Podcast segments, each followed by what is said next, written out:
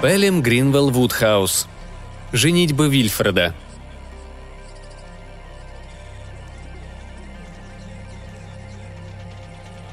Беседа в баре на Англерс Рест велась на тему об искусстве. Кто-то спросил, стоит ли смотреть новый фильм «Приключения Веры». «Очень интересно», — ответила мисс Постлетвейт, прислуживающая в баре. «Это сумасшедший профессор, который заманил к себе девушку и хочет превратить ее в рака». «Превратить в рака?» – изумились мы. «Да, сэр, в рака. Он собирал 1000 раков в коллекцию, вываривал их и добывал какой-то сок из их желез. Он уже готовился впрыснуть сок в позвоночник этой девушки Вере Далримпл, когда в дом ворвался Джек Фробишер и помешал ему». «Почему же он это сделал?» «Потому что он не хотел, чтобы девушка превратилась в рака». «То есть как это?» – возмутились мы. «Зачем понадобилось профессору превращать ее в рака?» «Он был зол на нее». Кто-то из нашей компании возмутился. «Терпеть не могу этих дурацких историй. Они так неправдоподобны, нежизненны». «Простите, сэр», – послышался чей-то голос, и мы тут только заметили мистера Маллинера. «Простите, что я вмешиваюсь в частный разговор», – продолжал он. «Но я слышал только ваше последнее замечание, и оно задело меня за живое. Вы говорите «неправдоподобно». Как можем мы с нашим ничтожным опытом ответить на такой вопрос? Почем знать, может быть, вот в эту минуту сотни девушек превращаются в раков? Простите мою горячность, сэр, но мне пришлось много перенести из-за человеческого скептицизма. Мне приходилось встречать людей, отказывавшихся верить истории о моем брате Вильфреде, просто потому, что она настолько необычна». И взволнованный мистер Маллинер потребовал шотландского виски с лимоном. «Что же такое случилось с вашим братом Вильфредом? Неужели он превратился в рака?» Мистер Маллинер устремил свои детски чистые голубые глаза на говорившего. «Нет. Конечно, я мог бы сказать, что он превратился в рака, но я всегда говорю только правду, какой бы она ни была. Нет, раки тут ни при чем, просто с ним произошла забавная история. Мой брат Вильфред, — рассказывал мистер Маллинер, — самый умный из всей нашей семьи. Еще мальчиком он не раз прожигал на себе одежду кислотами. В университете же он специально занялся химическими изысканиями. В результате еще молодым человеком он прославился как изобретатель таких известных в торговле вещей, как «Магические чудеса Маллинера», собирательные названия для кремов «Смуглая цыганка», «Снег горных вершин» и ряда других чудодейственных препаратов, частью для туалета, частью лечебных для уничтожения болезней и недостатков кожи. Конечно, Вильфред был очень занятой человек, и, вероятно, именно поэтому, несмотря на природное обаяние, свойство всех Маллинеров, он достиг 31 года, ни разу не вкусив сладости любви. Он говорил, что у него просто не хватает на это времени.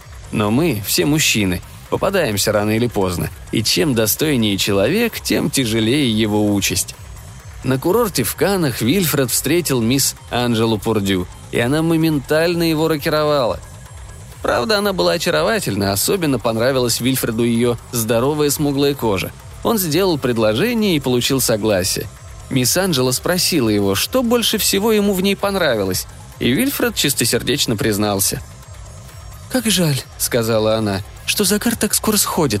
Ах, если бы я знала средства, как его сохранить».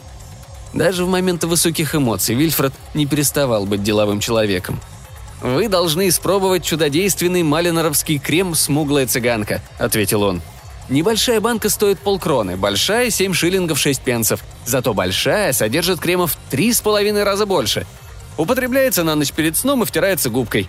Мы получили лучшие отзывы о креме от известных аристократок и можем показать их всем желающим в конторе лаборатории». «В самом деле крем так хорош?» «Это мое изобретение», — скромно сознался Вильфред. Анджела взглянула на него с обожанием. «О, какой вы умный! Любая девушка была бы счастлива стать вашей женой!» «О, что вы!» – отнекивался Вильфред. «Однако мой опекун придет в ярость, когда я ему объявлю о нашей помолвке». «Почему в ярость?» «После дяди я унаследовала большое состояние, и опекун очень хотел бы, чтобы я вышла замуж за его сына Перси». Вильфред поцеловал ее и сказал с презрительным смешком. «Ничего, мы его уломаем».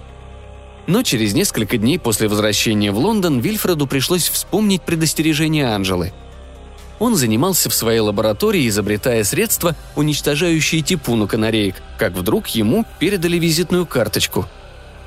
«Сэр Джаспер Финч-Фароумер, баронет», – прочел он. «Странная фамилия. Пригласите сюда этого джентльмена», – сказал он. Вошел очень толстый пожилой человек с широким розовым лицом. Обычно такие лица бывают жизнерадостны, но в настоящий момент лицо это имело озабоченное выражение. «Сэр Джаспер Финч-Фароумер?» – спросил Вильфред.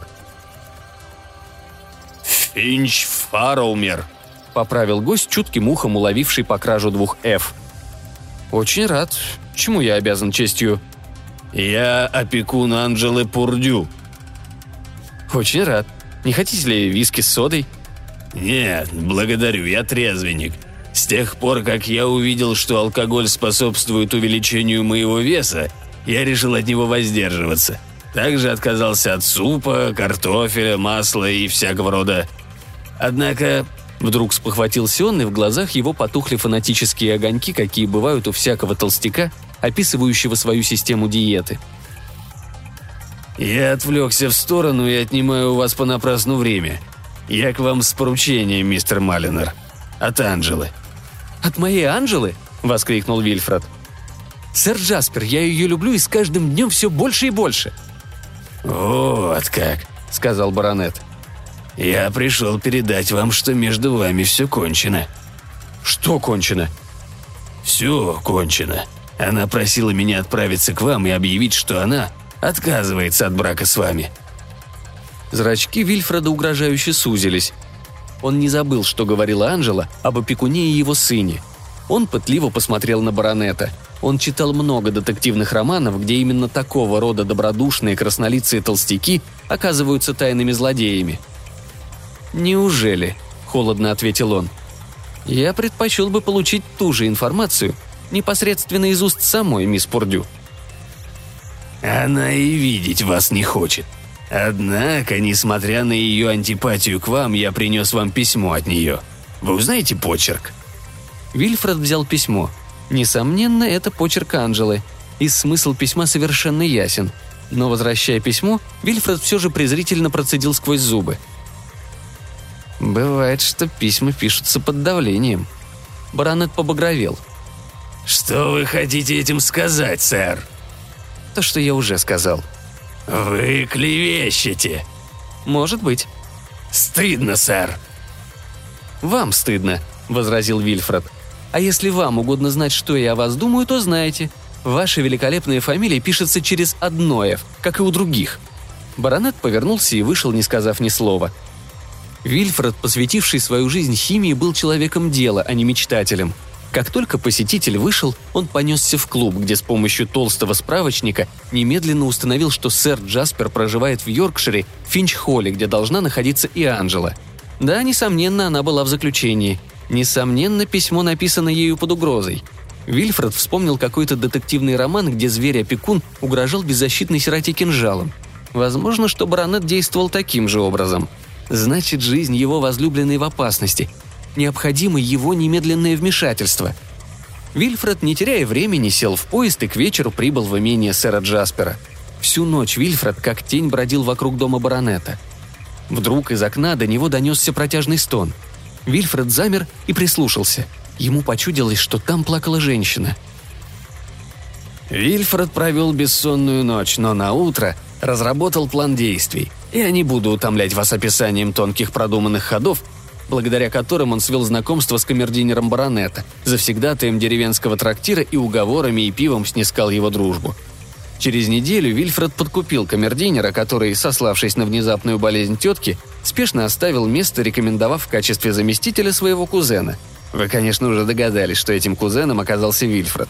Но он больше не походил на молодого ученого, который произвел революцию в химии, доказав месяца за три до того, что H2O плюс B3G4Z7 минус M9Z8 равно G6F5 минус P3X. Зная, что он пускается в довольно рискованное предприятие, Вильфред перед отъездом из Лондона сходил к известному костюмеру и купил рыжий парик. На всякий случай он запасся также синими очками, но потом сообразил, что слуга в синих очках может вызвать подозрение, поэтому он надел парик, сбрил усы и подверг свою физиономию легкому втиранию крема «Смуглая цыганка». В таком виде Вильфред явился в Финч-Холл. Снаружи Финч-Холл походил на одну из тех мрачных усадебных построек, которые романисты любят называть замками. Такие дома, кажется, существуют специально для того, чтобы в них совершались кошмарные преступления и бледные привидения слонялись в лучах лунного света. При первом осмотре дома Вильфред мог бы указать не меньше дюжины уголков и закоулков, где, по всем вероятиям, совершались или должны совершиться чудовищные преступления. В таком доме вороны должны каркать в саду перед смертью владельца, а летучие мыши стаями вылетать из амбразуры потайного окошка. Что же касается населения дома, то оно во всех отношениях подходило к его мрачному обличью. Прислуга состояла из старухи-кухарки, которая со своими кастрюлями походила на ведьму из Макбета, и дворецкого Мергатройда, огромного мрачного верзилы. На одном глазу у него была черная повязка, в другом же светилась скрытая злоба. Многие бы растерялись, попав в такое общество, но только не Вильфред Маллинер. Как и все Маллинеры, он был храбр как лев и решил выжидать удобного случая. Вскоре его бдительность была вознаграждена. Однажды, слоняясь по мрачным коридорам, он увидел, что сэр Джаспер поднимается наверх по лестнице с подносом в руках. На подносе стояли приборы, полбутылки белого вина, перец, салат и еще что-то под салфеткой, что Вильфред, обладавший профессионально тонким обонянием, признал за котлету. Крадучись, Вильфред последовал за баронетом. Сэр Джаспер остановился перед дверью на втором этаже и постучал. Дверь приоткрылась, из щели высунулась рука, взяла поднос и исчезла. Дверь захлопнулась, и баронет пошел обратно. Вильфред вернулся на кухню. Наконец-то он увидел то, чего добивался. «Где вы были?» – спросил подозрительно дворецкий. «Так, знаете, тут, там», – беспечно махнул рукой Вильфред. «Вам лучше не болтаться зря по дому», – грозно заявил Мергатройд. «Здесь есть вещи, которых не следует видеть». «Угу», – добавила кухарка, роняя ложку в кастрюлю. Вильфред невольно вздрогнул. Все же он узнал, по крайней мере, что его Анджелу не морят голодом. Котлеты пахли удивительно вкусно. Вильфред с грустью подумал, что ей придется есть котлеты еще несколько дней, пока он не разыщет ключ и не выпустит на свободу. Труднее всего было найти ключ. Вечером, пока баронет ужинал, Вильфред тщательнейшим образом обыскал его спальню. Он не нашел ничего и с грустью должен был признаться, что, очевидно, баронет носит ключ при себе. Как же достать ключ? Вильфред не пал духом. Во-первых, он происходил из рода Маллинеров, славящихся находчивостью. А во-вторых, у него был незаурядный талант изобретателя. Ведь он первый нашел, что если смешать окись свинца с поташем, прибавить несколько капель тринитротолуола и налить старого бренди, то смесь эта отлично сойдет в Америке за французское шампанское по $150 за ящик. Было бы утомительно и для вас, и для меня анализировать душевное состояние молодого человека в течение всей следующей недели. Жизнь не всегда солнечна. А рассказывая эту историю, подлинный кусочек жизни, надо уделять внимание не только свету, но и тени. Не стану утомлять вас описанием тех чувств, которые обуревали Вильфреда. День проходил за днем, а ключ не находился. Вы поймете, что должен был переживать глубоко любящий человек, зная, что его возлюбленная скучает взаперти на втором этаже и принуждена питаться котлетами. Вильфред похудел, у него ввалились глаза и выступили скулы. Он потерял в весе. И это было так заметно, что однажды вечером баронет обратился к нему с вопросом. «Послушайте, Страйкер». Страйкер был псевдоним Вильфреда. «Как вам удается так худеть? Судя по отчетам кухарки, вы едите как голодающий эскимос и сбавляете в весе. А я вот никак не могу похудеть. Я изгнал из обихода жиры и картофель, пью на ночь какую-то кислятину. И, черт побери, сегодня утром обнаружил, что прибавил за день в весе 6 унций. В чем тут дело?» «Да, сэр», — механически ответил Вильфред. «Какого черта вы хотите сказать этим «да, сэр»?» «Нет, сэр», — баронет печально пробормотал. «Я изучал этот вопрос. Видели вы когда-нибудь толстяка-камердинера? Конечно, нет. В природе не существует толстых камердинеров, а между тем камердинеры постоянно жуют. Они едят целый день и остаются худыми, как стручок, а я годами сижу на диете и вешу 260 фунтов и отпускаю третий подбородок. Не правда ли это странно, Страйкер?» «Да, сэр Джаспер». «Послушайте, что я вам скажу. Я выписал из Лондона рекламируемый аппарат, комнатная турецкая баня. Попробую бороться с жиром при помощи пара». Турецкая комнатная баня скоро прибыла, и баронет сам занялся ее сборкой. Через 3 дня Мюргетройд растолкал вечером Вильфреда, дремавшего в кухне. «Эй, вставайте! Сэр Джаспер зовет вас!» «Зовет меня?» – проснулся Вильфред. «И очень громко!» В самом деле, из верхних помещений дома слышались крики, похожие на вопль умирающего. Вильфред решил, что жестокий тиран умирает от заворота кишок, и бросился по лестнице. Влетев в спальню, он увидел багровое лицо баронета, торчащее из ящика турецкой комнатной бани. «Наконец-то вы явились!» – завопил сэр Джаспер. «Что вы сделали, когда посадили меня в эту дьявольскую штуку?» «Ничего, кроме точного выполнения правил печатного руководства, сэр. Согласно руководству, я соединил провод А с кнопкой Б, нажал рычаг В». «К черту рычаги! Я не могу вылезти отсюда! Что-то сломалось!» «Как не можете?» – воскликнул Вильфред. «Не могу! А этот проклятый аппарат греет, как котел в аду! Я сварюсь заживо!» Внезапно счастливая мысль пришла в голову Вильфреда. «Я могу освободить вас, сэр Джаспер». «Так поскорее, черт возьми!» «Но при одном условии. Во-первых, вы мне передаете ключ». «Тут нет никакого ключа, идиот! Тут нет замка! Если вы надавите кнопку «Д» и повернете рычажок «Г»...» «Ключ от той комнаты, где заперта мисс Анджела». «Что вы там болтаете?» «Я объясню вам, сэр Джаспер Финч-Фароумер. Я Вильфред Маллинер». «Не валяйте дурака, он брюнет, а вы рыжий». «На мне парик», и Вильфред погрозил пальцем баронету. «Имейте в виду, сэр Джаспер, что я следил за каждым вашим шагом. А теперь я вам объявляю шаг. Давайте ключ, да поскорее. Я вырву ее из ваших жадных когтей, увезу из этого проклятого гнезда и обвенчаюсь с ней». Несмотря на страдания, на багровом лице сэра Джаспера заиграла зловещая усмешка. «А ну-ка попробуйте». «И попробую». «Попробуйте». «Давайте ключ». «Ключ торчит в двери, болван». «Ха-ха». «Нечего говорить ха-ха. Ключ в двери с внутренней стороны у Анджелы». «Глупости. Вы мне не лгите. Если не дадите ключа, я пойду и сломаю дверь». «На здоровье. Ха-ха». Захохотал баронет, наливаясь кровью. «И послушайте, что она вам скажет». Вильфред бросился к двери. «Эй, вы!» – завопил баронет. «Выпустите меня!» «Сейчас!» – ответил Вильфред. «Сидите смирно!» И выбежал в коридор. «Анджела!» – закричал он, потрясая дверь. «Анджела!» «Кто там?» – ответил печальный знакомый голос. «Это я, Вильфред! Я сейчас взломаю дверь! Отойдите в сторону!» Он отступил на несколько шагов и грудью бросился на дверь. Раздался треск, замок отскочил, и Вильфред очутился в комнате, где было совершенно темно. «Анджела, где вы?» «Я здесь. Я хотела бы знать, как вы осмелились явиться сюда после моего письма. Вообще некоторые люди не умеют себя вести», — холодно ответила девушка. Вильфред замер. «Письмо?» — пробормотал он. «Значит, вы написали это письмо?»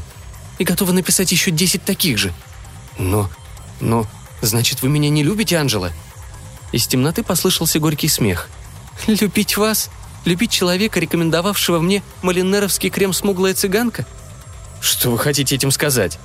«Сейчас узнаете, Вильфред Маллинер. Взгляните на дело своих рук». При свете электричества Вильфред увидел Анджелу. Чудесная, величественная фигура, ослепительная красота, если бы не лицо, все покрытое пятнами. Вильфред смотрел на нее с изумлением. Ее лицо было наполовину белое, наполовину коричневое, и на бледных щеках темнели пятна цвета сепии, как отпечаток грязных пальцев на книге из библиотеки. «Да», — продолжала Анджела, — «вот что вы со мной сделали, Вильфред Маллинер. Вы и ваше дьявольское снадобье «Смуглая цыганка». Я послушалась вашего предательского совета, купила большую банку крема за 7 шиллингов 6 пенсов. И вот результат моей доверчивости. Через 24 часа после первого втирания я смело могла принять ангажемент в цирке в качестве пятнистой принцессы с островов Фиджи. Я скрываюсь от людей здесь, в моей спальне. И потом...» Ее голос дрогнул. «Моя борзая лизнула меня и чуть не сдохла. Оболонка понта с испуга от моего вида заболела и лежит у ветеринара. Это вы, Вильфред Маллинер, единственная причина всех моих несчастий». Другой был бы подавлен этим градом обвинений, но Вильфред только улыбнулся. «Все в порядке», — ответил он. «Я забыл вас предупредить, дорогая, что такие вещи иногда случаются с людьми с очень нежной кожей. Все пятна мгновенно пройдут, если вы помажетесь снегом горных вершин. 4 шиллинга банка». «Вильфред, это правда?» «Истинная правда, дорогая моя. И неужели только это и стоит между нами?» «Нет, не только это», — раздался громовой бас. «Нет, не только это». Вильфред привскочил. В дверях стоял баронет Джаспер, живописно драпируясь в мохнатую простыню. За ним стоял в угрожающей позе Мергатройд с длинным хлыстом. «Вы не ожидали встретить нас?» – насмешливо спросил баронет, надевая пенсне. «Особенно в таком виде в присутствии женщины», – рявкнул Вильфред. «Не обращайте внимания на мой костюм. Мергатройд, делайте свое дело». Лакей, зловеще ухмыляясь, вошел в комнату. «Постойте!» – закричала Анджела. «Я еще и не начинал, мисс», – ответил дворецкий. «Вы не посмеете тронуть Вильфреда! Я люблю его!» «Что?» – закричал сэр Джаспер. «После всего случившегося?» «Да, он мне все объяснил!» Баронет свирепо блеснул стеклами пенсне. «Все? А не объяснил ли он, почему оставил меня жариться на адском огне в этой турецкой бане? Я уже начинал испускать клубы пара, когда верный Мергатройд, услышав мои крики, прибежал ко мне на помощь.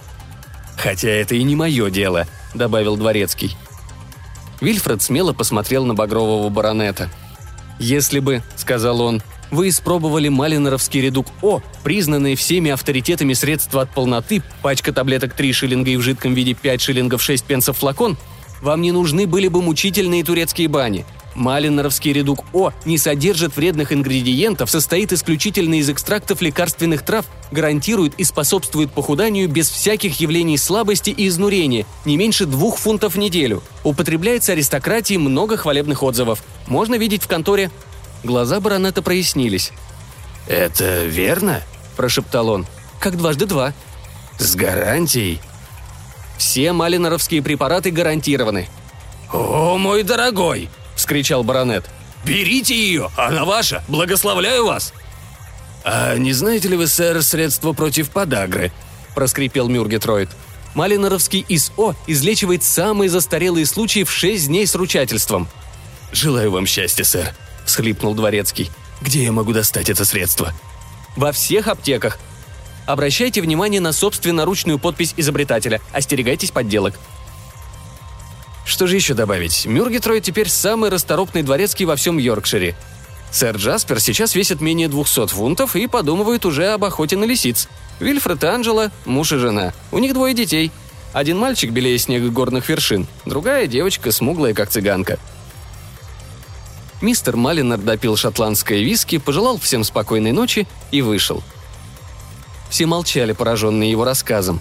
Потом кто-то поднялся первым и сказал: «Доброй ночи». Мы разошлись.